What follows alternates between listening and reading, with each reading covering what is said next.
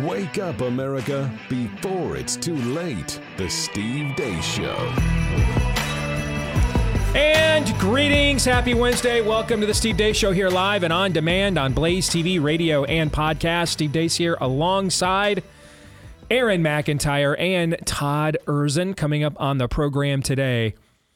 We're trying to fit as much in, man, as we possibly can before we bid adieu for a couple of weeks, as we always do over the holidays. So you're going to get your typical Wednesday today. We will have the Prophet of Woe and Lamentation. We will get to Buy, Sell, or Hold next hour. We'll get through as many of your Buy, Sell, or Hold submissions as we can, and then what we are unable to get to will be held over for bonus Buy, Sell, or Hold in the overtime for Blaze TV subscribers at blazetv.com/day. Subscribe now. You get to Blaze TV. You can get Blaze TV and the brand new Blaze Media, Blaze News, get that thrown in as well as a package deal, completely untethered by or from big tech. I was talking to somebody that a buddy of mine that works at one of the other big conservative media platforms, and recently, and they were telling me that they are very interested to see how this goes, you know, and they were very glad to see us be the guinea pig to give it a shot. I bet they were. He's like everybody wants to be second. All right. Go get him, Lone Ranger. We hope it works out for you. We're really rooting for you, but we kind of want to see it work first. All right. So you can subscribe. At least we were being honest. You can subscribe now at blazetv.com/Dace so you don't miss today's overtime or any of the exclusive content. For example, we're doing a post-debate show tonight that I will log on from remotely from my home and be a part of for about 30 minutes tonight. That and all kinds of exclusive content available for you at blazetv.com/Dace if you subscribe today. But there was also a big lawsuit announced recently. Texas Attorney General Ken Paxton is now going after Pfizer for criminal fraud. Tracy Beanz did an outstanding review and analysis of the of that suit in its initial filing on Twitter just last week, and so we're going to have her on here today to give you the rundown of this, both the good, the bad, and the ugly. You don't want to miss that coming up here at the bottom of the hour. Also, you don't want to miss out on our friends over at Samaritan Ministries. Jamie sent me a note. Said it made my heart warm when I heard Samaritan Ministries had become a new partner on your show. I've been a member for over 10 years. Ever since I primarily became self-employed, they have been a total lifesaver for the self-employed community that wants to get the best value for their healthcare dollar and also feel like they're doing things the way that God intended. Christians helping Christians. I've used them on 2 occasions over the years. Both times have been excellent experiences. Most recently was a motorcycle wreck that I had this summer. It was just me all by myself, distracted with some things while riding, and the people there were very helpful, making sure I got all the paperwork turned in properly to submit my need. Fulfillment was super quick and easy. I cannot recommend Samaritan Ministries highly enough for people looking for coverage for the big events, especially in their healthcare needs. Then he goes on to talk about, by the way, all the details he learned about the healthcare industry and what things cost. Now that he's doing it this way, that rather than going through a third party like an HMO or an insurer. So if you also want to join up with our friends over at Samaritan Ministries, just like Jamie did, and find out if it's the right fit for you, like it is for him, check them out right now. Just go to SamaritanMinistries.org/Steve Dace. That's SamaritanMinistries.org/Steve Dace. Again, SamaritanMinistries.org/Steve Dace. And with that, let's begin with Aaron's rundown of what happened while we were away. What happened while we were away, brought to you by academia, ladies and gentlemen. The presidents of Harvard, Penn, and MIT testified in front of a House panel yesterday and were asked point blank if calling for the genocide of Jews violates their student codes of conduct. Yes or no? I've heard chants, which can be anti-Semitic depending on the context, when calling for the elimination of the Jewish people. Ms. McGill, at Penn, does calling for the genocide of Jews violate Penn's rules or code of conduct? If the speech turns into conduct, it can be harassment. Dr. Gay, at Harvard, does calling for the genocide of Jews violate Harvard's rules of bullying and harassment? Yes or no? It can be, depending on the context. Yikes. Meanwhile, at the border... I love you, Joe Biden. Thank you for everything, Joe Biden. I'm a good person. I want to be a good person here in the United States. Back in D.C., Save Girls sports advocate Riley Gaines testified in front of a House committee yesterday on the topic of the Biden administration's proposed changes to Title IX. One member of that House committee is Congresswoman Summer Lee, who called Gaines transphobic during her opening remarks. Here's how Gaines responded during her opening statement and what happened afterwards. And Ranking Member Lee, if my testimony makes me transphobic, then I believe your opening monologue makes you a misogynist. Thank you. Madam Chair, excuse me, I move to have the gentlewoman's words taken down.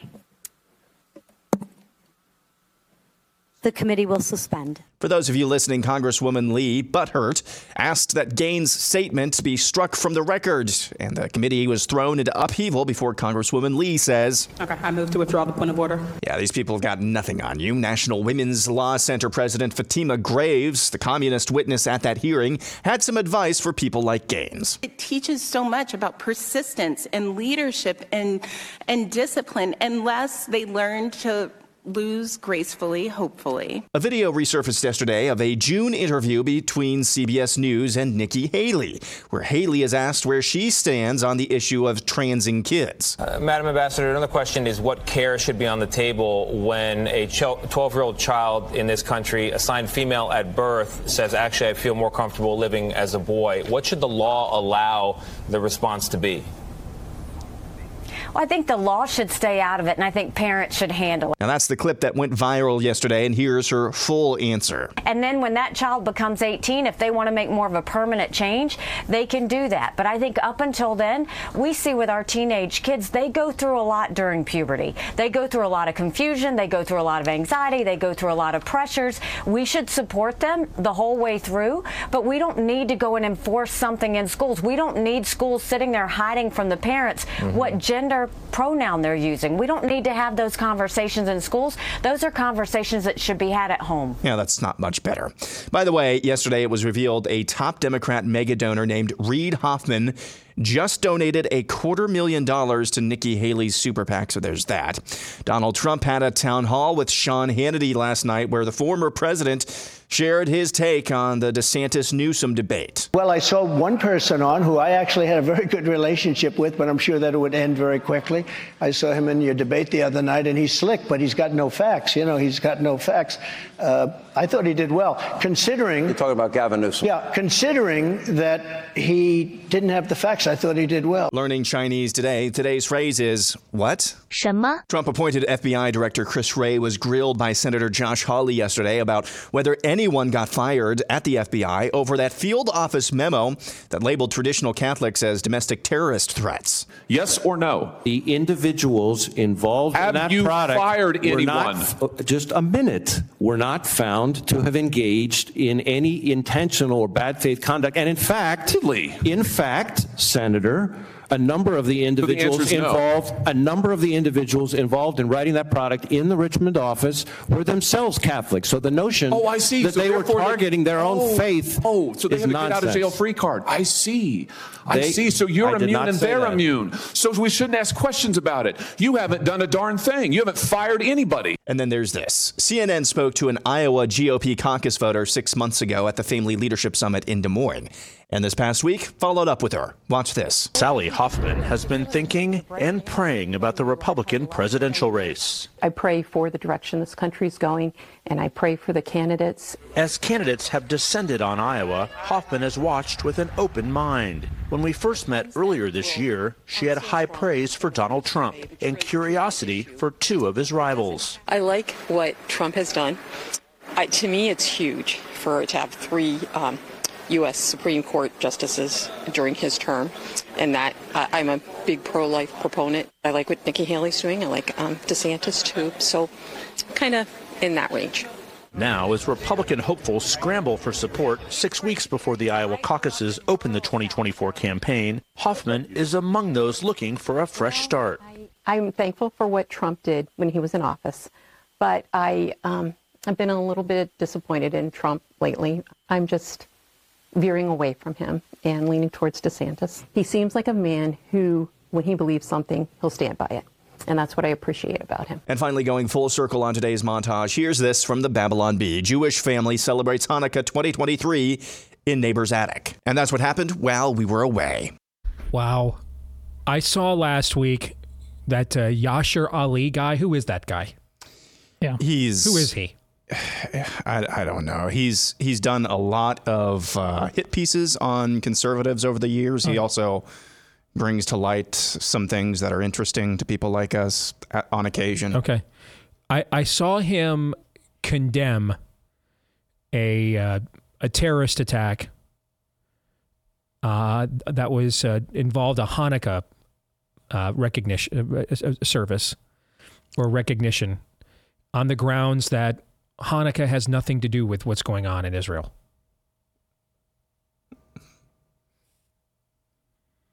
Can someone explain to me how Hanukkah has nothing to do? A holiday that commemorates a historic event that took place in recognition of the restoration of the Jewish state and the rededication of its temple has nothing to do with what is happening within the modern Jewish state. Can someone, I'm not smart enough to understand that. Can you explain that to me? Can you distill it down into something my mortal brain can understand? I think we should ask the three women running Penn, Harvard, and MIT. I'm sure they have an answer for you, Steve. Oh, we're going to get to that here in a second, right after I tell you about our friends over at Eden Pure. Did you see we had another excellent audience review of the Eden Pure Thunderstorm Air Purifier yesterday? We've had so many of those since they came on board back in 2022. See if you might be their next satisfied customer. The Thunderstorm Air Purifier does not freshen the air, it purifies it. So it gets rid of the components that are causing those odors. Everything from cigarette smoke to burnt popcorn or cooking. Todd was eating some popcorn that smelled so bad when I came in this morning. The first question I asked was who urinated on the carpet. Seriously, that happened. That did happen, correct? That actually, yeah, these are the conversations we have off air. It's always inspiring, liberating. Yeah, I don't think people understand the best conversations are actually on the air. What happens off the air, you're not missing anything. We're really just at our worst. We save it all for you. All right. But you can get the 3-pack of the Thunderstorm Air Purifiers right now and free shipping. You get them all for under $200 if you use the promo code Steve when you go to EdenPureDeals.com. That's EdenPureDeals.com. Use the discount code Steve at EdenPureDeals.com. All right, to the montage we now go, and I'm glad that you put this in because I have at the beginning of your montage, Aaron, because I have been wrestling with this over the last few weeks. Well, first, I'll come back to that point in a second. How many of those university presidents and deans do you think would want to know the context if people were chanting "death to the homos" on their campuses? What would be the context where that is okay on their campuses, do you think? We are negative integers, black hole levels Death to the trannies. If they were chanting "death to the trannies" on their campuses, what would be the acceptable context by which that would then be okay on their campuses? Do you know what that would be? Forget even going that far. You just have to slip up and use the wrong pronoun once. Correct. Death to the pedos. Death to the pedos what context would that be appropriate on within their campus environments? That they would have to then re-examine whether discipline was necessary. There would be no nuance. There would be no nuance. So why is there nuance when it comes to death to the Jews? But there has been a spate of stories in the last few weeks of elites that have been donating mega dollars to these campuses, in many cases their own alma maters, that are now pulling their donations because of the open anti-Semitic and anti-Western sentiment being expressed on these campuses. And I am left with wrestling with one of two possibilities here.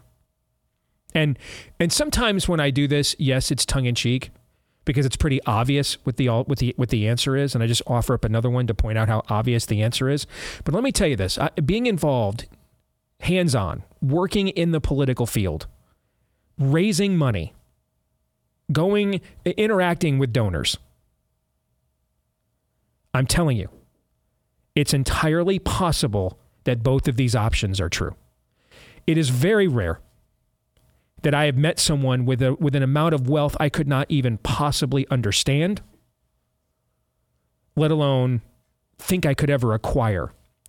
And I walked out of that meeting, and I have met a lot of wealthy people in the last decade, a lot. And it's rare that I have walked out of there thinking, I can see why that person has all their money. They're just a hell of a lot smarter than me. It's extremely rare. Many times I've walked out of said meetings and I have thought to myself, how the hell does that person have a lot more money than me? How is it possible? That person literally not only could not hold my jockstrap, I'm not sure they could hold a jockstrap. How is this possible? I've had many more examples like that of the Peter principle than I have of, oh, that's just a better human than I am. So the two options I'm about to present to you, I think are either one is possible. A, these donors were just this dumb all these years that this amount of anti-Semitic and anti-Western sentiment was already, that the old alma mater was already a breeding ground for this. They were just this tuned out. Just they just are this gobsmacked to now realize since October 7th that this has been going on. Or B, they think, so they're either that stupid, or B, they think we're stupid enough to believe that. In other words, they knew that this was happening all along, but it's reached a crescendo since October the 7th. That's it's unignorable. It's impossible to look the other way now. And therefore, they've got to do their own version of CYA and act as if they are outraged at this like newfound surge of anti-Western and anti-Semitic sentiment on America's elite, godless, secular, spirit of the age campuses. Which do you think it is, or you think it's a case-by-case basis? I think it's closer to the former, and it starts off with. So you think they could be that out of touch? Well, yeah, with consequences, because listen, the Catholic Jesuit institutions are no, you know, the whole notion of the great debate that is supposed to happen on college campuses. People that don't know, if you're not Catholic, Paul is referencing, or I'm sorry. I'm Todd. Nice to meet you, Steve. Yes. Todd is referencing the heretical order of Catholic priests. Yes. So for those of you that don't know, the players on the scorecard. But Jesuit or not, the great Socratic dialogue, the great debate that is supposed to happen. Yeah, yes, to some degree. But it doesn't happen. You know, the whole point of, you know, listening to Socrates is, you know, you get to the end and Socrates says, that's stupid. You know, at some point you're doing this not just to do it, you're sifting wheat from chaff, and you're supposed to ask people to exit stage left. Yet that's what never happens. Mm-hmm. And these people realize, oh, there's no consequences. And the worse your ideas are, if there's no consequences and you're simply driven by pride and the devil, things are going to turn into this. And people are like, well, how did my point to come full circle the way you are? People went, How did this happen? Well, you know, you didn't. The point of discussing the ideas is to find the good ones and cast out the bad. That's the point, guys. And if you don't do that, you end up with this. Aaron, which do you think it is, or you think it's case by case? I think it's case by case, probably. It's fascinating always. Now, no lessons will be learned. No, that's the lesson here. No lessons will ever be learned. Watching this kind of reminds me of the media and like the week after the 2016 election. Hey, did we miss something here? No, it's the voters who are at fault here. That's what's going on right now. There's not going to be any sort of long-term introspection. The elites in academia have set up this environment. Chris Rufo just tweeted something similar recently, just this morning. not going to be able to find it. But is this they find themselves in a beautiful bind? Exactly. You want me to read this really quick? If it's right in front of you, yeah. Academia finds itself in a beautiful bind. They set up all of these rules, regulations, and codes to scapegoat whiteness, but now they have allowed that concept to creep into tacit support for anti-Semitism. Conservatives need to keep pressing university presidents have no exit. In other words, they're cornered. Yes. Well, if I may, Aaron, you make a great point about no lessons will be learned. And I just want to ask you point blank where you think this is, Steve, because in Aaron's montage, in the same day, not one, not two, but three congressional hearings, hate the Jews, men belong in women's sports and women's locker rooms, and the FBI is rounding you up. Not good stories. We're doing fine here. But here's the point. We know about that. Right. America, they know more about the college football stuff that came out yesterday, or that Taylor Swift is Person of the Year, then they know about that. So that's a huge problem. B, Steve, let's say tomorrow you have the power, you're given the power. Everybody in America needs to watch just that montage by Aaron, but everybody at least needs to see it. So it's not the knowledge problem. But even if they see it, Steve, do we get the red wave? Or people like, I'll take my chances. This is the argument. There have been two meta arguments on the right for people who of integrity.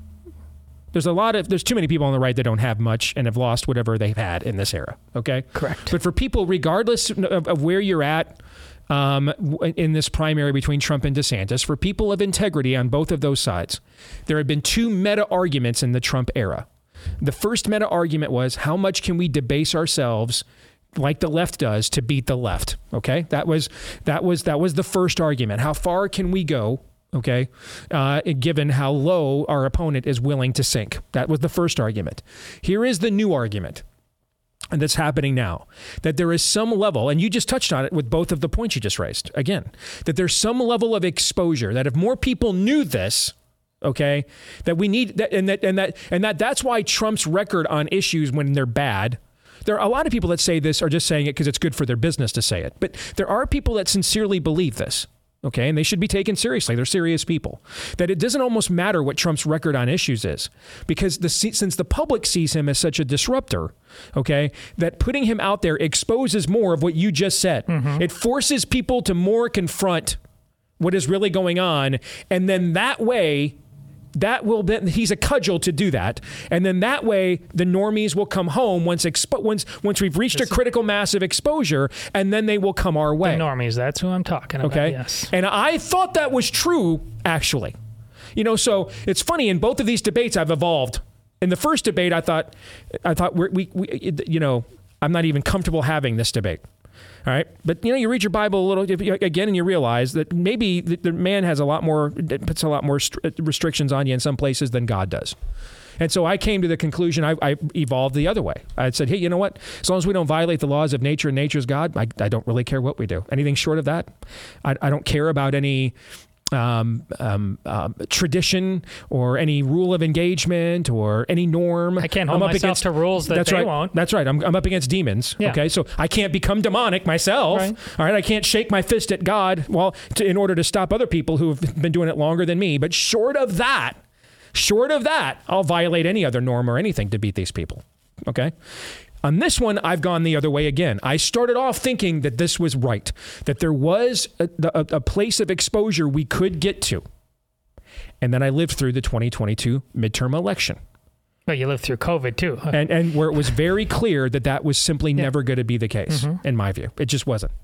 And the problem now I see is now we're at the point where, okay, there's a point of diminishing returns where Trump is the one who prompts them to act out this way so we can expose it. I agree that he does that. I agree. But then you reach the point where he becomes such a negative force the other way that when he is the face, that's all we talk about. We never get to the other stuff. So you let's play out what the MUP polls say is a very likely outcome.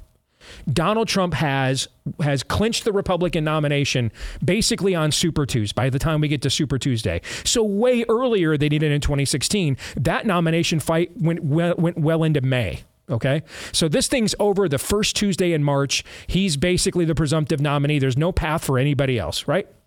What happens the very next day? I'm asking, do you guys remember what's scheduled the very next day? Is it hearing trial? The trial in D.C. is scheduled the next day. Yeah. The trial in D.C. is scheduled for January 6th, is scheduled the next day. So on Super Wednesday, the day after Super Tuesday, is Donald Trump in this, according to the polls, this is very likely scenario, is Donald Trump going to be able to then turn all of his attention and all of his guns and everybody that backs him and the entire Trump right-wing media complex, are they all going to be starting right away, the very next day, aiming all of their fire at Biden or whoever the Democratic nominee is? No. No. Why? There's a trial. Because there's a trial going on. That's going to be exhausting. And that's all the media is going to cover. And all the normies are going to hear about is the way Donald Trump acted out in court today and was, you know, held in contempt or threatened with it, or Trump's outburst on this, and I'm exhausted, I want to move on. I never heard any of the stuff that you're talking about, Todd. Yeah. All I saw was a trial, and he got mad and he acted like a douchebag and everything else, and I'm just sick of the whole damn thing. Make it go. We've played this out. That's why I don't believe that he is valuable as a force for exposure any longer, because he has reached a point of negativity in my view. And I don't care about your cooked up polls with your 1% response rate. What I care about is what's happening on election day. And what's happening on election day, the last several elections, is we're getting our asses kicked or underperforming in places we should have clearly won. And normies aren't coming home. Now, I could be wrong. I could be wrong. Maybe that trial exposes something that the normies were like, this isn't right.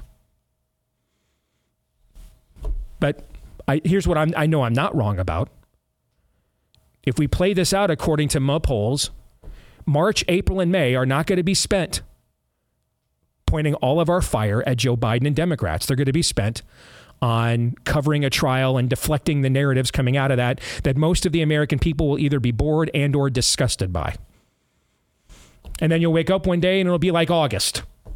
That's finally behind us. That's if he's not arrested. That's if he's not incarcerated. That's finally behind us, except now we've got all kinds of other legal proceedings about who gets ballot access and who doesn't. At what point do we take all this fire and all this ammo and actually aim it at our enemy? Labor Day? Halloween? Your election years go by quick. Tell me what I just said is wrong. It isn't.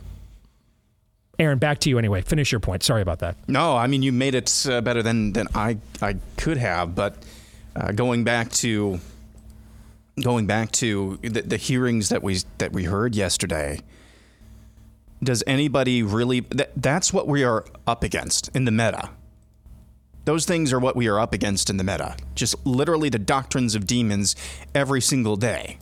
And then what you pointed out here, what are the chances that this time next year, when there is a chance to maybe put people into places of power that could push back against the doctrines of demons, maybe even demolish them on some level, what are the chances that our full attention is going to be on that chance?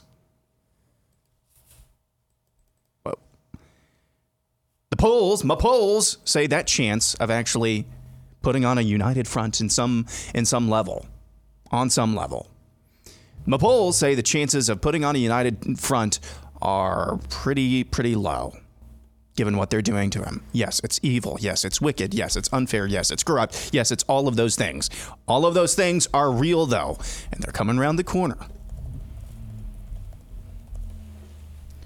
When's the college basketball tournament? Is that March, though? March. Can't wait. Yep. March. By the way, man, Nikki Haley, campaign platform of dox the kids, kill the kids, mutilate the kids, and then we'll draft your kids for forever war to reach the fever dreams of global hegemony by some unknown hedge fund manager. It's a bold strategy, Cotton. Let's see if it works out. That's a hell of a platform for Nikki Haley. I'm strangely encouraged. I am, because you know what, you've shot me down so many times when I said I think she's more relevant than you think she is for various reasons. But once you are demonic enough, you can't even be savvy anymore. You just blurt out the dumbest things possible. Case in point, Nikki Haley. She could be relevant. These are the things you say when corporations are God. Yeah. More in a moment.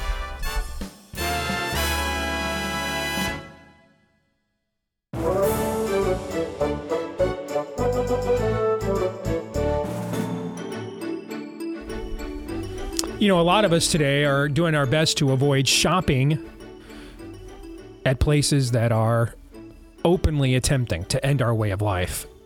So why not apply the exact same thing to your investments and your retirement funds as well? Time to align your values with your investments to be both profitable and prophetic. You can do that with our friends over at Constitution Wealth. They can help you build a solid investment plan for retirement, reduce investments in companies that are peddling the spirit of the age, like via ESG, DEI, CEI, and more. Anti-family policies, you know the rest. Constitution Wealth can help you start voting your shareholder proxies to promote conservative actions at woke companies. They're in this. These guys they're smart. They know what they're doing. They're successful, and they want you, if you're successful as well, and you've got this kind of capacity, they want to help you put that to good use in the spiritual battle happening in America right now. Get a free consultation when you go to constitutionwealth.com/Steve. They took millions of dollars of wealth in our audience this year since they came on board the 1st of January and realigned it righteously. They want to maybe see if they can do the same thing for you. Get a free consultation today at constitutionwealth.com/Steve. constitutionwealth.com/Steve is where you want to go. Tracy Beanz is the editor-in-chief of Uncover DC. She's been on our show before. She did a fantastic rundown on Twitter this week or over the weekend of the lawsuit that Attorney General Paxton filed in Texas against Pfizer, and we wanted her to share some of those details with us today. Good to see you again, Tracy. How are you? Glad to be here. Merry Christmas, because I'm probably not going to talk to you again before then. You bet. Same to you as well. So before we get into specifics, give us your kind of elevator pitch meta-analysis of the merits of the lawsuit that Attorney General Paxton has filed in Texas. So it's very strong, mostly because it uses Pfizer's own data to make its claims. So it's kind of hard to fight against that. The only thing I think they're going to potentially come up against is all of the, liability exemption that these pharmaceutical companies have when it comes to stuff like what's in this lawsuit. And the crux of it, Steve, is that Pfizer misrepresented its own data to make claims in public, to make the public think that this thing was a miracle, when in actuality, it was an absolute flop in every single way. And so because of that, they misled the public bought their product, they made profits, and that's kind of the tack that this lawsuit's taking. That leads me to a question that has been debated amongst people I know about whether it's the Florida grand jury that was paneled in January, and it has a 12-month commission. So by the end of January next year, we're going to get its initial report findings for that will happen, or whether it was whether the hope was placed in attorney generals like what Ken Paxton is doing in Texas. There has been debate amongst people I know about whether the better tactic to just not even attempt to thread the needle of both the 86 Reagan immunity and then the further immunity that Trump gave these companies via Operation Warp Speed.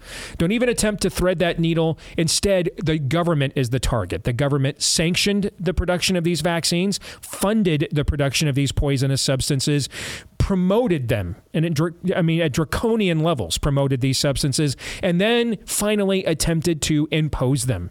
And so instead, the government has no liability shields, and these things would have never been made manifest whether if Trump had not written the check and Biden had not issued the mandate. So go after the government instead of the manufacturers. What are your thoughts on that?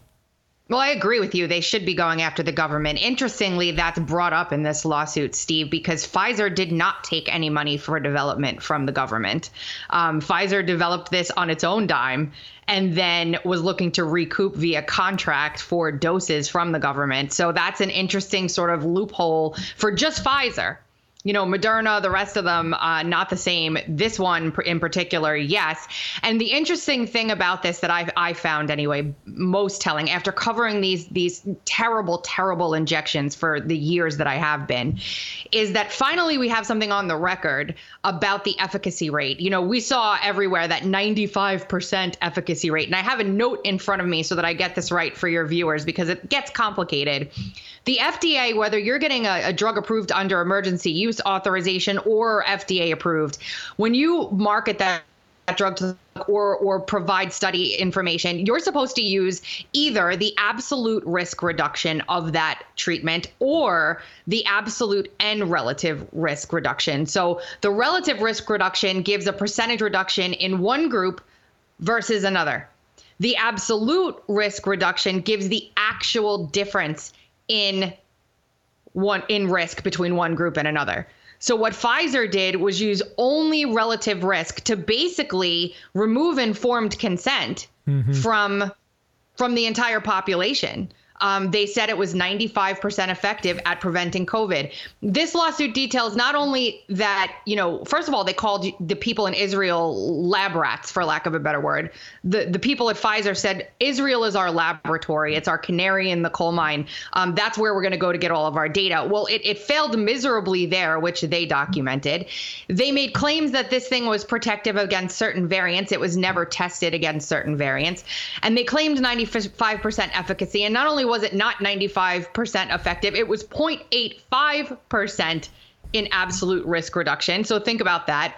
The number needed to treat to prevent even one single COVID case, based on their standards of what a COVID case was, that's a whole different ballgame, was 119. Wow. 119. So we have Pfizer CEO Borla out there saying, you know, just I want to make sure people understand everything you just said. Let's go back to front. Pfizer's own data showed they had to risk poisoning 119 people to stop one COVID infection. Correct. All right. Which only 2% of COVID infections had you go to the hospital. The infection fatality rate for COVID was something like 0.2. OK, yep.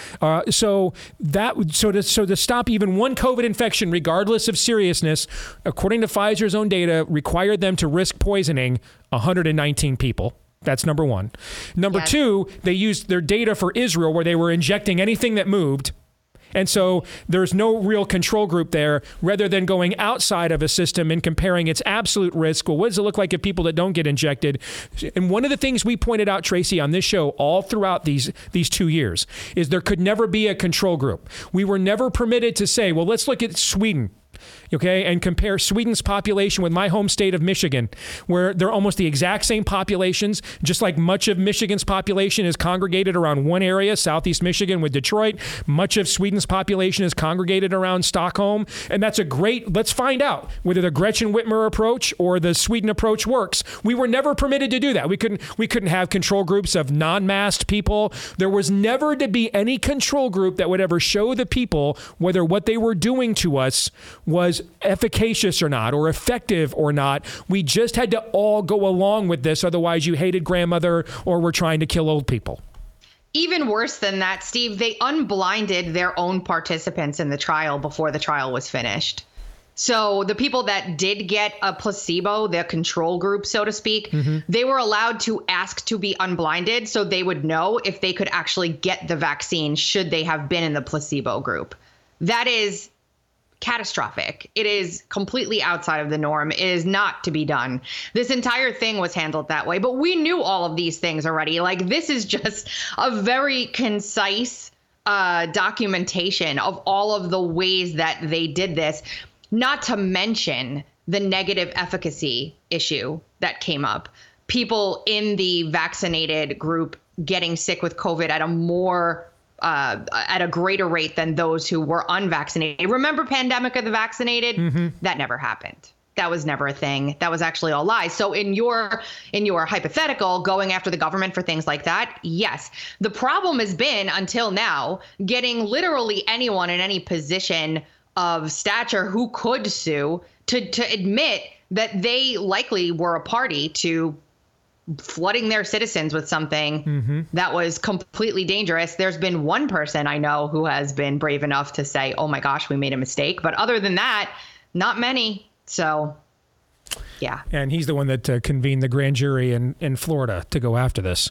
Indeed. So walk us through, as someone that was deeply involved in the Missouri v. Biden case. So you've got some experience here. Walk us through how you expect this to proceed from this time forward. The very first thing that'll happen is a change of venue request. That's what they do the first time, or coupled with a motion to dismiss. Pfizer's going to come at this. Paxton, okay job in the beginning of kind of trying to combat their protections under EUA, because this is more of a consumer complaint lawsuit that showcases how terrible the shot was than it is a, oh my gosh, you killed people lawsuit. You need to pay for that. Even though they do talk about adverse events in this. So it's, you know, I've covered hundreds of court cases at this time. It is very, very strong in how it's written. It all just depends on what Pfizer's avenue of attack is going to be. But I'm happy that we've got a documented, you know, state-filed lawsuit. And Paxton is on fire, Steve. He filed another lawsuit against Pfizer just that same week, just last week as well. Same thing. They mucked up their numbers to be able to, they fudged them all to be able to say that a drug was safe when it wasn't, an ADHD drug in children. So they did that. He's got another one that he just filed that stems off of Missouri v. Biden on a censorship, you know, media censorship angle. Ever since he's come back from impeachment, these are 4 or 5 massive lawsuits in the period of about 3 weeks that he's filed, and it's been something to watch. Indeed it has. If, as you ran through this, was there anything that made you wince or made you think, I think that's going to give them a free shot to get this entire thing tossed out? No, I was waiting for it. I really was. So you think it's pretty tight? You think it's pretty tight? I do. Okay. Yeah, I do.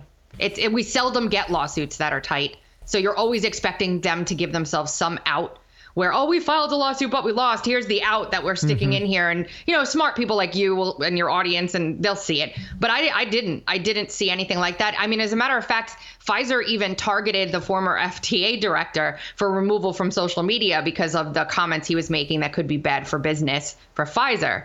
This is a global catastrophe, the likes of which we have never seen on this planet, affecting everybody, whether you're directly impacted because you took it, or you know somebody who's injured, or you know somebody who's having, you know, in a bad way because of it. It is affecting every single person. And the lawsuits are really flowing now about this. And I expect them to continue. It's a travesty. Wow. All right, Tracy, where can people follow your work on this so they can keep up to date? Thanks. I'm actually covering this 3 places. I'm covering it for Uncover DC. You can go to uncoverdc.com. I'm also covering it for The High Wire, which is Del Bigtree's outfit over there with ICANN. And on Twitter, or X, at Tracy Beanz with a Z. Great stuff. Merry Christmas again. Phenomenal work. Thank you, Tracy. Merry Christmas. Have a good one. You too. The floor now, gentlemen, belongs to you. She mentioned the crucial distinction, I think. This isn't... And you started off talking about 86, but this isn't really about liability. It's about consumer fraud. That is what Ken's going to claim. Yes. And it's going to be up to a judge to determine how broadly will a judge interpret the immunity statutes, to the point that even consumer fraud it's a blanket immunity. They're untouchable. Nothing can happen. A judge will have to determine that, or more than likely, as this goes through several appeals, several judges will.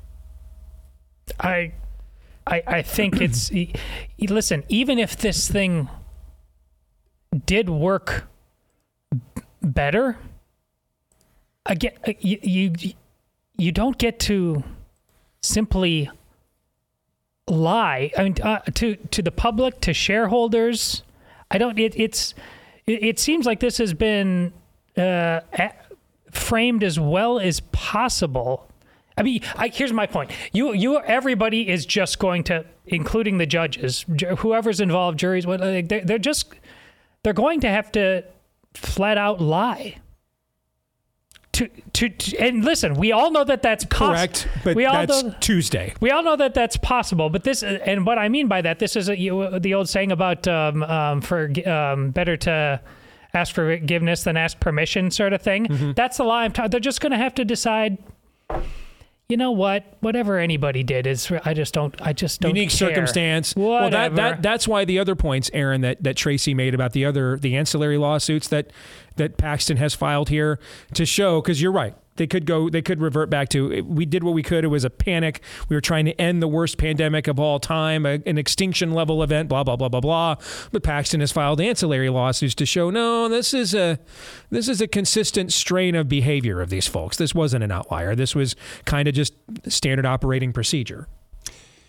So my standard practice is hope for the best, expect the worst. There's also an outcome to this. As tight as this lawsuit is, and as comprehensive, as you mentioned, the ancillary lawsuits make this entire case.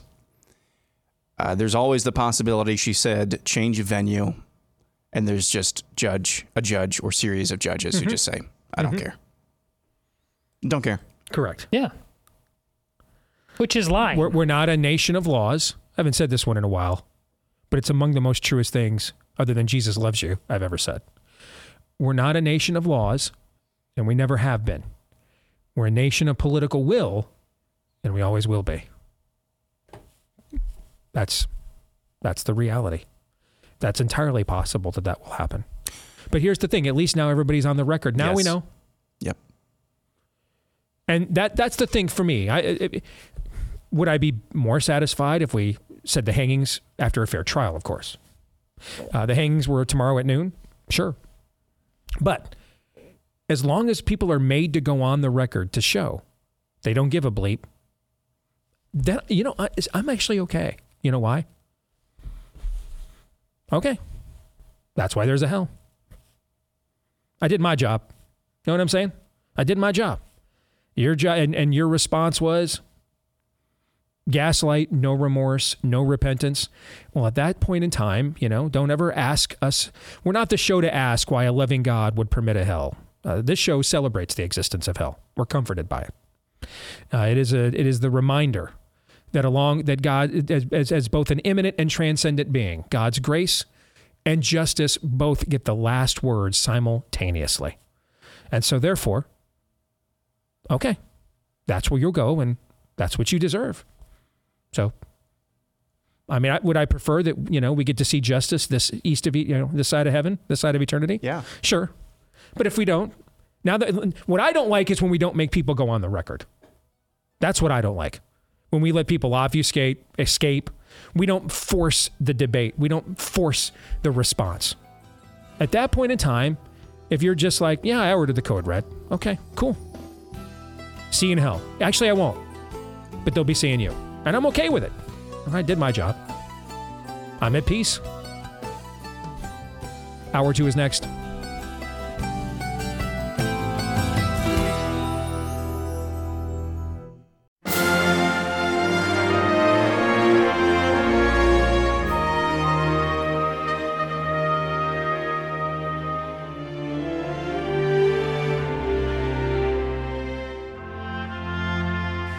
All right, back here with Hour 2 on Blaze TV, radio, and podcast. I'm Steve Dace. He's Todd Erzin. He's Aaron McIntyre. You are you. You can let us know what you think about what we think by emailing the show, steve@stevedace.com, DEACE.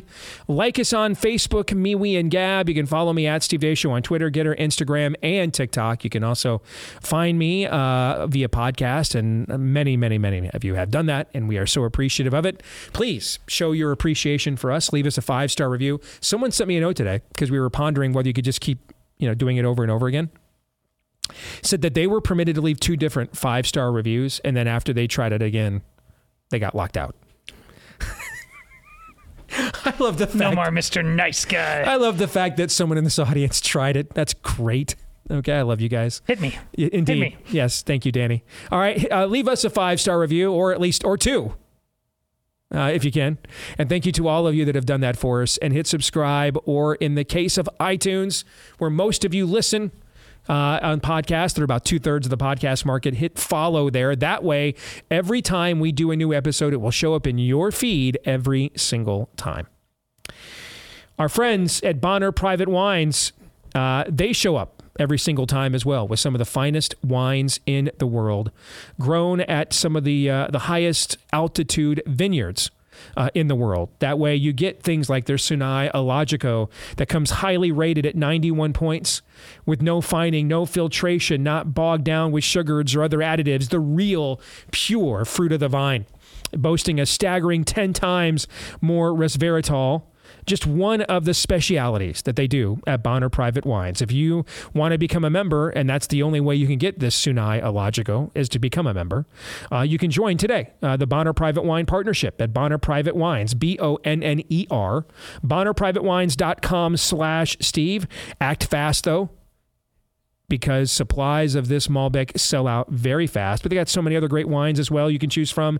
You can get over 50% off them and free shipping at bonnerprivatewines.com/Steve. That's bonnerprivatewines.com/Steve. Coming up at the bottom of the hour, the weekly prophet of woe and lamentation himself, Daniel Horowitz, returns. Until then, we will get through as many of your buy, sell, or hold submissions as we can, and what we were unable to get to, we'll take care of those for you in the overtime today. This is where you submit the proposition. Todd, you and I will consider it. Then we'll determine whether we're going to buy it, whether we're going to sell it. If at any point at all during the episode, you're so weak-minded, you're so cornered, you're so defeated that you can't give an answer. And so you have to hold in violation of the dude code. You have to punk yourself.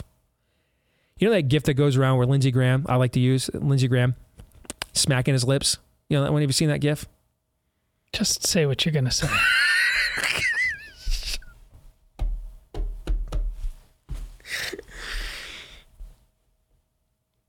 If you use a hold, you have to figure out what makes Lindsey smack his lips like that. Nope. Yep. Nope. Aaron, let's go. We will begin with a bang, Christopher Miller says. Calvinists hold paradoxical beliefs and when confronted, hide behind, quote, his ways are higher than our ways and non-canon authors. I asked him for more clarification because I thought I knew where he was going with this. And he said, illogical or paradoxical in that they would contend that God commands us to share the gospel with people who are fully and irreparably unable to respond to it forever. For what? Why would God, who in their soteriology, not mine, and he says he's a provisionist, by the way, sent Jesus to only die for those who are predestined, have us do something so unreasonable, like sharing the gospel with those who are not the elect. At that point, I find most Calvinists will resort to blanket statements like you or we just don't understand God, or reverse logic like maybe God just wants to condemn them more, or maybe God just wants us to obey blindly on this. And they love to pull specific favorite verses instead of their full context, or better yet, quote Spurgeon, MacArthur, Augustine, or even Calvin himself, as their pithy quotes often fit their soteriology better. Couple things on this. Number one, the idea that quoting Spurgeon and Augustine makes for weak arguments, I gotta say, that takes some chutzpah on your part. Who's that? Okay, Christopher, dude.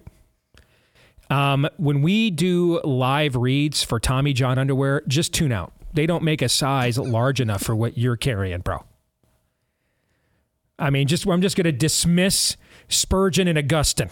Arguments suck, bro. I'm just going to dismiss the absolute most influential, non-apostolic theological figure in the history of the church, Augustine, and arguably the greatest English-speaking preacher in the history of the church, Spurgeon. I got this. Dude, I love that, man. That is some chutzpah that even I won't even entertain that. It's like that scene in The Princess Bride. Aristotle, Socrates, Plato, morons. Yes. These people will just revert to arguably the two greatest minds in the history of the post-apostolic age. Where do these morons get off? That being said, okay, speaking for me as a sola scriptura guy, I agree with you. I mean, for example, Augustine taught that all sex and was that all sex that was not intended for procreation was sinful. But I don't think that's biblical. So as much as I love Augustine, and you guys all know, one of my faves, okay, Bible doesn't teach that. That's the kind of stuff that a guy who comes out of a sex cult and now is very, you know, as Augustine literally did, who comes out of a sex cult now has maybe, you know, has his defenses up against his own personal sin pattern and maybe projecting that on others. That, I mean, none of us go to the church of Charles Spurgeon. Spurgeon died for your sins, Todd? Not that I'm aware of. Did Augustine die for yours, Aaron? No. All right. So, you know, I'm also okay with the idea that we're going to kind of need to see what the Word of God says and not what even two of the greats of all time had to say. That being said, there are many better arguments against Calvinism than any of those that you articulated. For example, you know what the best Calvinist argument is for why God has us preach the gospel to people that are predestined to go to hell? Because he said so and he's sovereign. You're beginning with notions that God needs reasons. God doesn't need reasons for anything. He's God. God doesn't have to appeal to our ability to understand or relate. He's God. We have to relate to him. Well, he's not required to lower himself to our standards. That being said, this time of year, we commemorate the fact that in his sovereignty, he chose to. But ultimately, the best argument for why God has us, I mean, I could take your argument and say, well, God knows, by the other side of the argument, the Arminian side of the argument. God already knows whether the person you're evangelizing is going to choose him or not. So why is he having you evangelize to him? I mean, this works with the Arminian sense too. Well, God already knows who's going to choose him or not. You'd have to adopt a heresy known as open theism, that God isn't omniscient, that God doesn't know all. This is the key part. You would have to adopt this for what your soteriology that you're articulating, for it to remain consistent, you would have to adopt a heresy known as open theism to come to the conclusion that you are. Because in Arminianism, God also knows who's going to end up choosing him or not. So why does he want you to evangelize people that he knows in advance aren't going to choose to follow him? Do not attempt to make sense of God's ways through human intuitions or interactions. Oh, you're falling for his trap now, Steve. You're reverting back to God's ways are not our ways. They're not. It may not. It may be just as simple as Jesus said, God makes the rain fall on the just and the unjust alike. The gospel gets preached to the repentant and the unrepentant alike so that no one will hold a claim on God. Anyone who enters into hell, no one can say they weren't warned. Everyone was warned. Everyone was told. God made it plain. There's lots of answers to that question. There's better arguments against Calvinism than that. But the idea that Calvinism is self-refuting, by the way, paradoxical isn't bad. No. Much of the Christian faith is paradoxical. We're in the world and not of it. Jesus is Lord, but we're not yet in the fulfillment of his kingdom. Almost all of Christianity requires the adoption of paradoxes. The Trinity, in some respect, is paradoxical. Correct. I mean, Christianity, that's what makes it so difficult, is that it requires a paradoxical understanding of the world because God is transcendent, apart, above, beyond this world. But there are better arguments other than, well, God wanted us to do something that the result already was futile. Well, if you're an Arminian, then you believe that God knows through history who will choose him. So he's having you preach to people that he already knows won't choose to follow him. So what's the difference? There isn't a difference there. I've just got a... Aaron, what did you say he defines himself as? Provisionist. So it's my understanding of provisionism is like Arminian theology with a few key differences, such as provisionists would adhere to the belief that you cannot lose your salvation once you have it, which I don't believe Arminians believe.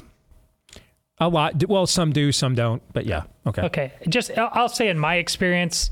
like with these two, and certainly lately where I've been getting into it a lot, Catholic v. Protestant, kind of, like I can't remember the last time anything regarding predestination came up. I honestly couldn't tell you. I could tell you what these two guys think about a lot of things. I'm not. If Steve has told me exactly what he thinks about predestination, it was a long time ago, and I've since forgotten. I will say one thing just to clarify, because I don't.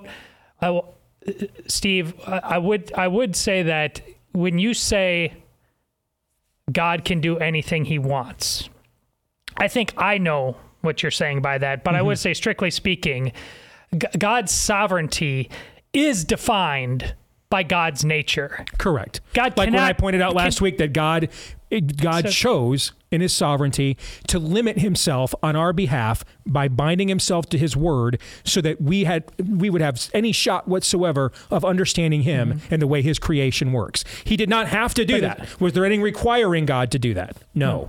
In his sovereignty, he chose to do that. He chose to limit himself to become a human being as we commemorate this time of year. No, that's okay? It's even farther than that, though. God can't. It's not limiting to say God can't do whatever he wants. God can't do evil. That's right. Because it's contrary to his character. His nature. Yes. So I know what you meant by that, but I think people hear that. That's a good clarification. Because this is one of the major distinctions between a Christian notion of God and an Islamic notion of God. Very true.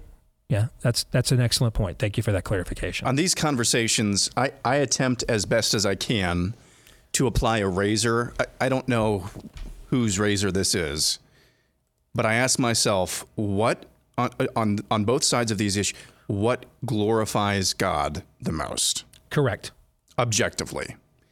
I believe what he has articulated is that God does not know who is saved and who is unsaved, or who will be saved and who is unsaved, meaning he's not all-knowing. That, to me, objectively does not glorify God the most. The notion that God does know those things does glorify him the most, in my opinion. So that's one of correct. Yeah. You know, and so back to your point of, by the way, for those that don't know, there was a term that he did use there, soteriology. That is essentially the science or theology of salvation. How does salvation occur? Okay. Meaning, how are we saved from our sins? Okay. So we don't go to hell. But the reason why we haven't spent a lot of time discussing predestination, the Bible is very clear that there is clearly an element of predestination.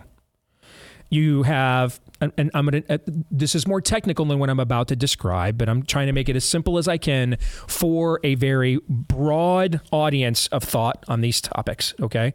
The Augustinian view of predestination is that what is sometimes referred to as single predestination, that after the fall, after human beings sinned, after Adam sinned, God through history single predestined a remnant of his for salvation so that not all of us would go to hell.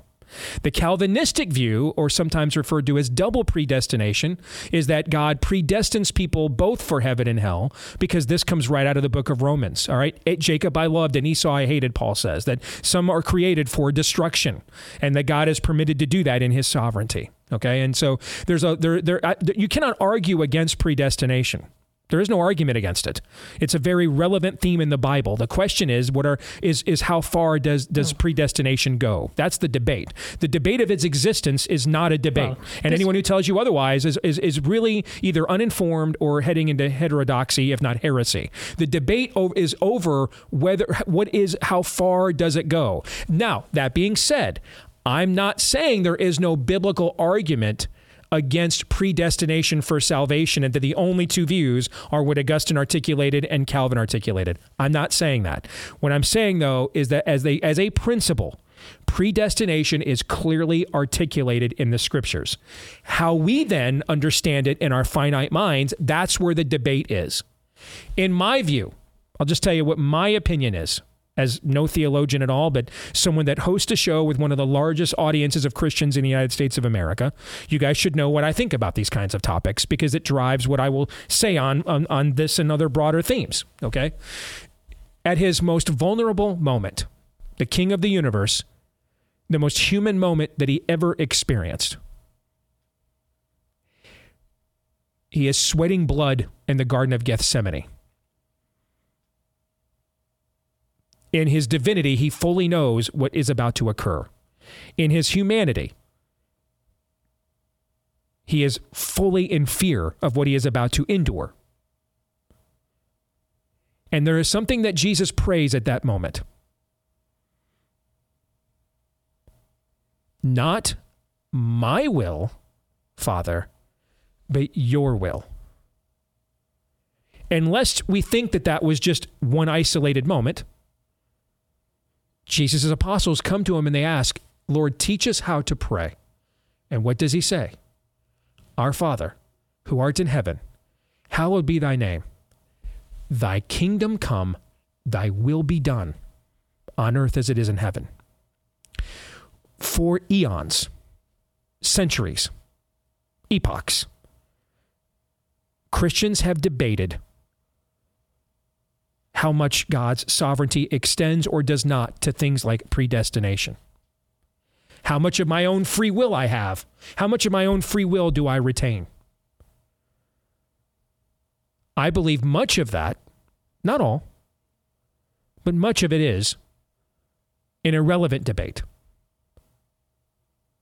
Because the real test of the Christian is the giving up of our will for Christ and our neighbor.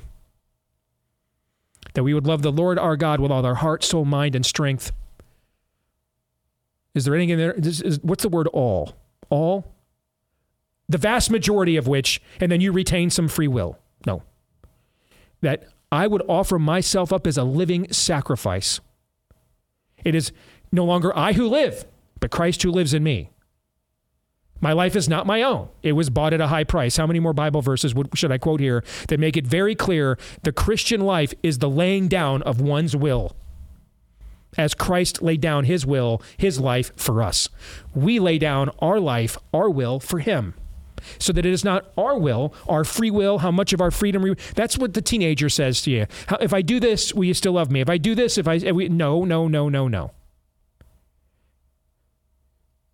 We are to set our will aside, the desire for our will aside, we set aside to follow his will. Not only the teenager, you described the bargaining that Abraham himself did with God when it comes Correct. To Sodom and Gomorrah. And God keeps playing the game, yep. But God knows where that game ends up. Correct. It's about how much of our own will, and the goal of the Christian life is to lay all of it down. And that's why the apostles went to martyrdom. They took that challenge very seriously. Go ahead, Aaron. I'm sorry. This has been a really good conversation. And we have 31 more submissions, but there's still one more point that I think it's really important too. He says Calvinists will revert back to statements like, maybe God just wants us to blindly obey on this. What's so bad about blindly obeying the most powerful being in the universe? Can anybody answer that question for me? That's a very good point. I mean, I understand that clearly God, there's some level of reasoning God permits among us. That's why he gave us his word. Yes. All right? But you look at the right. prophet Jeremiah, and this is fresh in my mind because this was just in the sermon on Sunday. Jeremiah, God comes to him and says, hey, you need to buy this piece of land as the Babylonians are besieging Jerusalem. That doesn't make any sense. My pastor said that's like buying swaths of land in eastern Ukraine in early 2021. That doesn't make any sense, yet it foreshadows the return of the King of Kings at the end of time. You're talking about paradox again. Yes. Sometimes he says, like Romans 1, God's saying, use your damn reason. I told you, I gave you all this creation. You can see that I exist by what I gave you. That's reasonable. Right. Other times it says, yeah, I know this isn't unreasonable. I expect you to do it anyways. That's paradox. The oldest written book of the Bible and one of the longest books of the Bible is Job. What is the climax, the crescendo of Job? Because I said so.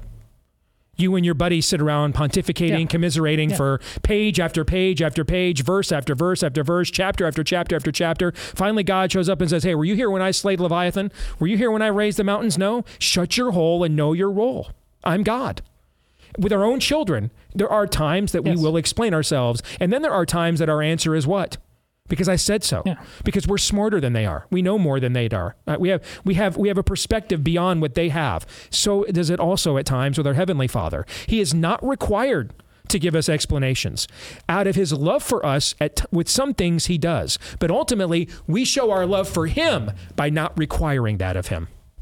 And saying, your goodness and the evidence of that which the ultimate example of which is not even sparing your own son on my behalf. That's good enough for me. Question two. Trump's top favorite worship songs.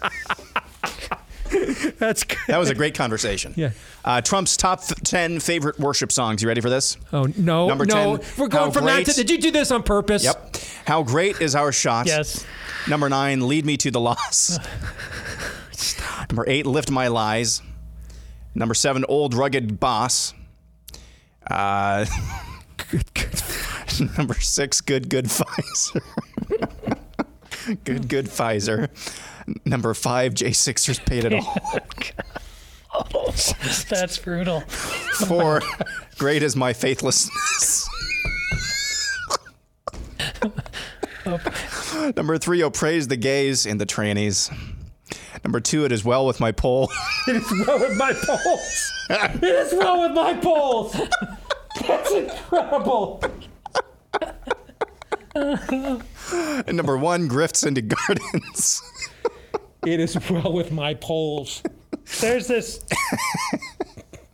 Oh my gosh, there's this. When indictments like rivers attacketh my business. You know what, man? When you do an interview and someone asks you. When impeachments like sea billows roll. When you do an interview and somebody asks you who's supporting you, and they're earnestly attempting to give you a chance to put your best foot forward, and they ask you, I mean, how do you keep going with everything you're facing? Because the guy does face a lot. The guy has been persecuted a lot. That's pretty self-evident, right? But his response is, well, I mean, what really keeps me going is, I mean, I've got the best poll numbers of all time. When you open yourself up to this sort of parody, that is... Oh, yeah. That's the kind of stuff that gets you a job at the Babylon Bee. That's how good that is. It is well with my polls. I mean, that is wow. This makes me think of, I got to give a shout out to, there's this gal at church who listens to the show regularly, and we always sit a couple pews near each other, and often, so we pleasantries after mass, and without missing a beat, she turns to me after mass and straight face says, brothers be flipping. She's like in her, she's in like in her 60s, I guess. That's great. I know. I'm just this Sunday. I know. Same straight face. She's just gonna look at me and say, "It is well with my poll." All right, we'll do lightning round after I tell you about our friends at Relief Factor. I mean, that song list was incredible. Our friends at Relief Factor, they want to be the solution you've been looking for the chronic pain that's causing that achiness, stiffness, and soreness that you just can't seem to get rid of. Likely that is because it's chronic from too much inflammation in the body, particularly your joints. They've got a drug-free anti-inflammatory that they think might be what you're looking for.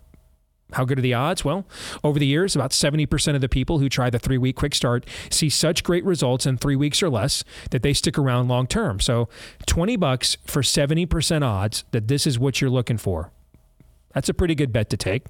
Why not see if you don't see a difference in your pain in 3 weeks or less when you go to relieffactor.com. That's relieffactor.com, or call 800, the number 4-RELIEF, 800-4-RELIEF, or head over to relieffactor.com. All right, lightning round. Okay. We will go next to Tyler Motes, who says DeSantis comes out guns blazing and does to Nikki what he did to Newsom on Hannity.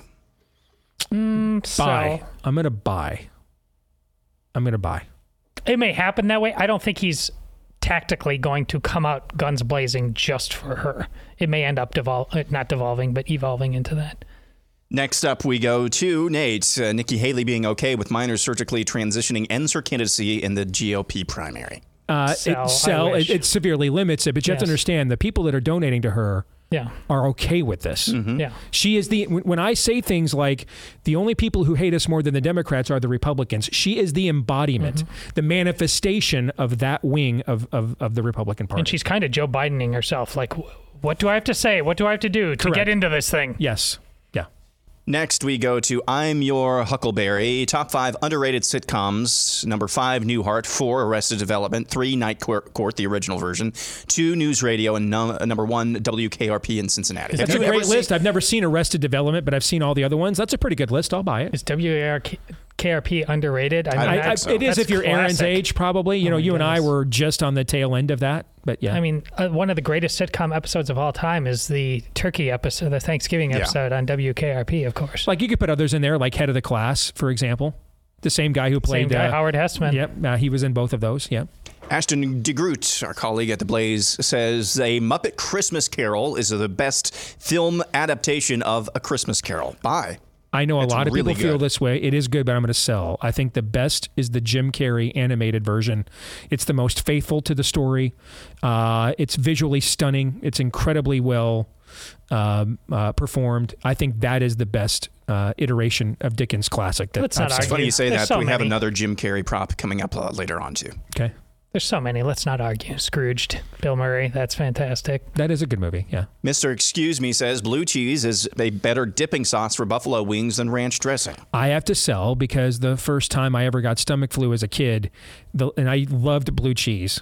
And the first time I ever got stomach flu as a kid, the last thing I ate included blue cheese dressing.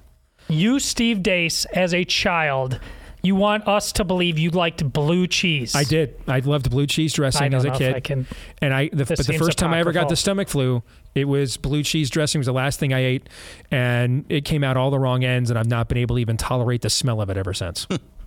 So I have to sell. This is buy because the difference between good ranch dressing and mediocre is vast. Usually with the blue cheese dressing, I think you get something more consistent.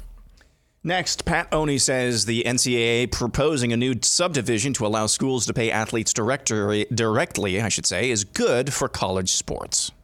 I had to pause just to let Todd go first. Pat, you're adorable. Here's the thing. Nope. It's all bad. If you're the schools that can do this, why would you keep the NCAA around as a middleman? See, that's my question. I mean, why do they get a cut of this? You can just do this without them. Yeah. You know, I don't understand what the purpose is of having the NCAA as a middleman.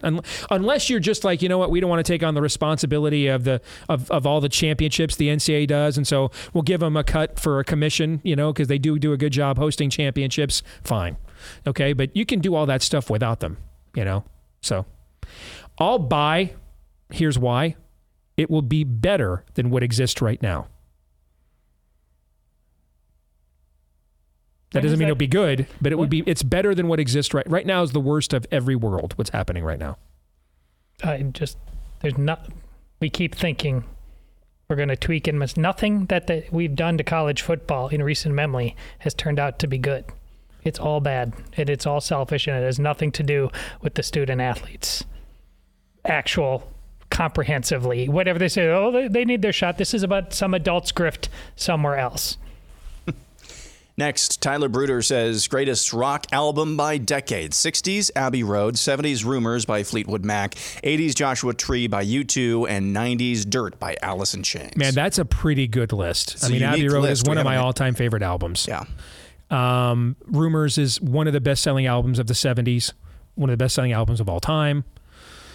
I mean, that's a pretty good list. You know, you could go with Thriller or Back in Black in the 80s instead, but Joshua Tree's a great call. Led Zeppelin 4 has to be on it for me. Yeah, that would be the 70s too. And I wouldn't have Alice in Chains Dirt for the 90s, but that is a pretty good attempt. I'll buy it. I like it. Yeah. It's a good attempt. I'll buy it. I agree. Yeah. All right, we'll come back. Daniel Horowitz will join us next.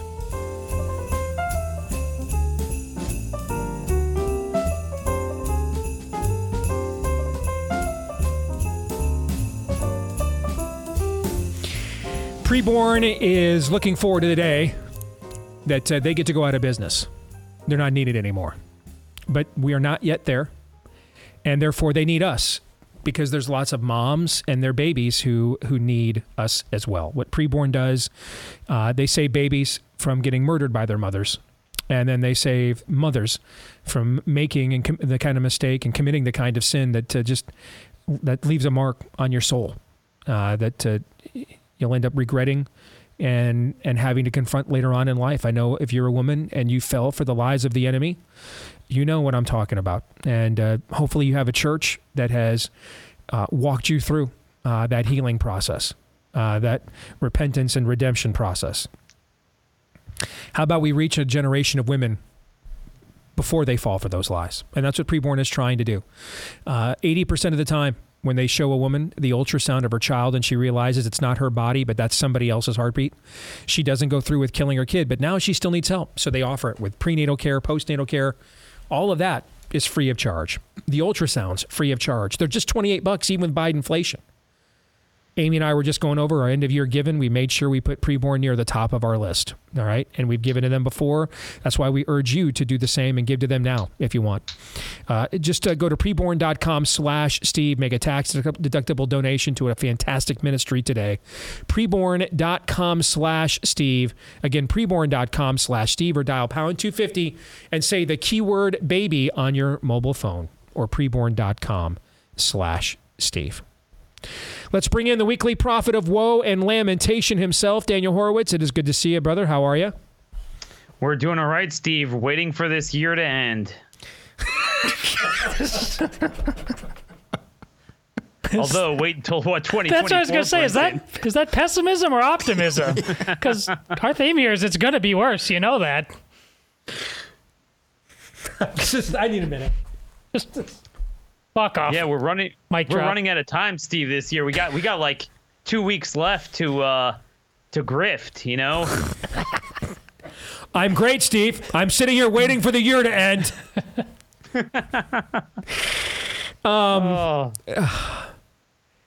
Where should we go? I had a slate of things I wanted to talk about. You literally just broke me with that. Where should we go? Mr. Trump? I mean, that's always a good topic. I mean, it's very lucrative. Our audience has not heard us discuss that previously. Let's talk about what's happening in Congress right now. Look at the look. It's like, I can't. Sure. Sure. Let's dabble. Why not? All right. So Speaker Johnson sends a note to the Biden White House yesterday saying no more grift for Ukraine without serious border security. You buying it? Well, to quote, what was it, Senator Tillis? He said, "Johnson will find out. He'll sign he'll pass what we send him." So historically, every House Speaker has caved to what the Democrats want. But Steve, broadly speaking, this whole thing is arguing from a position of weakness. They're arguing on a supplemental that doesn't need to get passed, right? Supplemental. And I say, well, we're not going to pass more Ukraine unless you give us HR 2. Well, how about just ignore the supplemental and say, we will not pass an NDAA and the next appropriation bill, what is it now, January 19th, unless you stop the invasion. I mean, is it that hard? You know, I tweeted out yesterday, I saw that Biden is now considering housing illegal aliens on national parks. And we're always told one of the things that people don't like when you have a government shutdown is that the parks shut down, like as if that's going to cause some sort of a civil war. But the Biden administration could place the invaders on the parks, and Republicans are still too scared that the government might shut down. I mean, this is the issue. So I don't care about the supplemental and these fake back and forths. It's a matter of, do you fear the destruction of our border security, sovereignty, economy, quality of life, culture, more than you fear a temporary lapse in federal appropriations while we have 50 state governments and tens of thousands of local and municipal governments still functioning? So this is an important marker for our audience.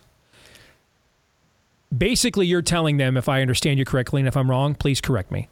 But basically what I hear you telling them is, do not get caught up in the day-to-day, we're standing up to him here, Mike Johnson's doing great. Ultimately, if we're the only real leverage here is to fail, is a refusal to fund the government. That's the only real leverage. If you take that leverage off the table, then none of this matters. Everything's irrelevant. Everything's just a talking point at that point, because you've taken all the actual leverage off the table you have. And so this isn't a negotiation. This is what we used to call in the Boehner years, this is failure theater. Okay, that's essentially what we're talking about here. I mean, it's failure theater, but it's actually worse than the Boehner years, because, I mean, in the Boehner years, we did get the Budget Control Act, which, by the way, was undermined by the Trump-Ryan-Murray deal. Remember that? The DeSantis-Ryan, I mean, the Trump-Ryan-Murray deal that DeSantis tried to oppose, you know, with the Freedom Caucus there. But if not for that, that actually did bend the trajectory. I don't know if that would have saved us financially, but you look on any chart, it really did bend the trajectory with something. In this case, we've gone through this year with nothing. Steve, we've added $2.5 trillion since McCarthy's greatest spending cuts in history since, what was it, June, the beginning of June. So you're talking about 5 months, the greatest acceleration of debt. We now have a situation where 40% of all personal income tax revenue collected from every American worker goes towards nothing more than paying the interest on the debt, flushing it down the toilet. So nothing has changed on the border numbers, the vaccine death numbers, the budget numbers. It gets worse and worse and worse. The green grift gets worse and worse and worse. Nothing changes. And you know what's interesting? And I want your audience to understand this. Even where Republicans do share our values and are united, they still have a paralysis of initiative and don't know what to do with it. So every Republican legitimately sides with Israel over Iran, right? Fair. I think that's, you know, one issue where I don't think you have corporate donors or, you know, PC sensibilities getting in the way like you do on crime or immigration or, you know, cutting welfare or something like that. Legitimately, every Republican really is, you know, righteous on that. And yet Biden is just crushing Israel, leaving our soldiers in Iraq and Syria getting attacked without doing anything. The Houthis are closing in on the shipping lanes, attacked a U.S. destroyer for 5 hours on Sunday, and they did nothing about it, saddling up to Qatar, saddling up to Turkey and Iran. And even then, Republicans don't have the gumption to use the defense bill or anything. They'll pass some sort of resolution they did 2 days ago on anti-Zionism is anti-Semitism. And look, you know, you're a Christian Zionist. I'm a Jewish Zionist. I appreciate the sentiment, but really? I mean, what are you going to do with that? But that is the failure theater of the GOP. They'll take something even where there's unity behind a righteous position and just grind it to a state of paralysis. And then, you know, just to put a spin on the end of the year, where we kind of are is the GOP is when you're choking. You're choking on a piece of meat or maybe, you know, Klaus Schwab's bugs or something. And, you know, you can't get it down, but you can't spit it up. The GOP comes in to ensure that you are in a state of that middle ground in perpetuity where you can't come to a resolution where either, you know, we solve the problem or it gets darker, but darker in a way that people feel the pain so they see the light.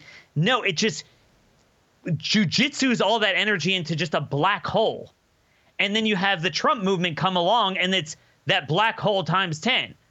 We have a great industry. We all agree to these problems. But the left marches on and on and on, and we're just earning a buck. You basically just described a false flag or controlled opposition. Yep. Speaking of which, how much are you buying? We talked about this at the top of the show. How much are you buying these wealthy donors to academia, several of them Jewish, who now are suddenly shocked that many of these elite academic centers they've been donating to have been breeding grounds for anti-Semitic and anti-Western thought and propaganda that they are now openly spewing since October the 7th. How much of that is sincere? They truly did not know. And how much of it is they just think they're that dumb? Or how much of it is they think we're this dumb that they now have to cover their tracks now that this is all increasingly out in the open? They're a reflection of Chuck Schumer. And Chuck Schumer went to the Senate floor and he's like, I'm the highest ranking elected Jewish official and I got to speak out about the anti-Semitism. And he gives what appears to be a very heartfelt speech on anti-Semitism. But, you know, these people and Republicans in their own sphere and conservatives and Trump people, all of us, we just don't know how to shoot straight. So I have a motto on my show to focus on the issues that matter in the way it matters at the time it matters. So in the abstract, we all oppose anti-Semitism. But then when the actual issues that will affect the outcomes come to fruition, No one's there, and these people are down right on the other side. So these donors reflect Chuck Schumer's worldview, and Schumer is very bothered by anti-Semitism. Well, here's the deal. Chuck Schumer is the author of the 1990 immigration bill. You want to know why we have mass migration from Latin America? Hart Celler 65. You want to know when the Middle East migration started? That was from the diversity visa lottery in 1990. Schumer promised that it would bring in more Irish, Poles, and Italians, but it brought in jihad. Schumer is the most responsible, and the people who share his worldview and some of these donors continue to fund candidates and causes that bring in. See, anti-Semitism is not like a hurricane. It's not a natural, like it didn't just come out of nowhere. It didn't fly in. It's predominantly from the Islamic Muslim Brotherhood influences and immigrants. Now that mixes with the hard left that these people have supported. So I'm not seeing any sign that they're repenting on immigration. And then, like, all these people continue to support Biden. But do you know what, Steve, speaking of immigration, we now discovered the one time I've ever seen in my life where Democrats want to cut off visas. I don't know if you saw this. I mean, you think they brought in people from 150 different countries, legal, illegal. It's all good. They're cutting off visas to people in Judea and Samaria from coming here if they believe they engaged in violence towards Hamas and Fatah. I mean, literally, they're blinking and out. He's cutting off visas. So there's not a word from these pagan, leftist, Jewish, non-Jewish, whatever they are, elected officials, NGOs, donors. They're announcing that they're going to cut off that no weapons are allowed to be used for Jews in Judea and Samaria. I mean, you know, I'm just sick of people speaking about things in the abstract. Yeah. And then when it matters, they're on the other side. Mm-hmm. So it's kind of like these liberal Jewish donors are kind of like the Trump people with the vaccines. You know, Tucker with the vaccines, like, what the hell with the vaccines? And these people are unrepentant. And then you have like the grand wizard of it and the most impactful man in your movement and on that issue right in front of you. And it's not a story. Yeah, and he's unrepentant. Yeah. Right. You ask him about UFOs instead. Yeah. So everyone has their idolatry. The Democrat donors have their idolatry. They're not going to throw the broader Democrat worldview, which undergirds anti-Semitism, both thematically but also practically with immigration policies. And, you know, it's like people on the right that put all their hopes in one guy, even when it negates their own stated views. That's idolatry. I want to close with this, and I'm going to limit you. I want a 30-second answer because I just want your immediate reaction, okay? This is something tweeted out earlier today by Monica Crowley. I don't know what she's doing now. Used to be with the Washington Times when I was there, Fox News. Quote, Republicans bounced George Santos. Kevin McCarthy is leaving. Bill Johnson is retiring. This will leave the GOP with a one-seat majority. Democrats would never do their voters like this. These people don't give a crap about us or the country. In fact, they revel in sticking it to us in the country. Disgusting. I want a 30-second Daniel Horowitz reaction to that. I'm not going to react to it. I'll just say what to do with it. The bottom line is that this will continue until we make a pledge that people like Joni Ernst, Tillis, Lankford, Wicker, all these people we talk about, we will not vote for them even in a general election. They know they can do this to us because, as Jared Kushner always said, we have nowhere else to go. So we're all Mike Johnson, we're all John Boehner, we're all Paul Ryan. Yeah. We all take our leverage off the table. We all do it. We all take it off the table. Yeah. It's time we sign pledges in a state like Iowa that X number of hundreds of thousands of primary voters, we will not vote for them in the general. See, they have the donors. That's the problem. They have the donors, but we have the people. But we supply the people every time. Until we take that off the table, the beatings will continue. Until morale improves. Thank you, Daniel. As always, appreciate it. See ya. Just Merry sitting Christmas. There waiting on the world to end. Good to see you. Daniel, brought to you by our friends at the movie The Blind. If you've not seen this yet, it's a fantastic film about our colleague, Phil Robertson, the transformation that Christ made in his life. It is raw. When I say that, what I mean is it's real, man. I mean, you see what he was really like.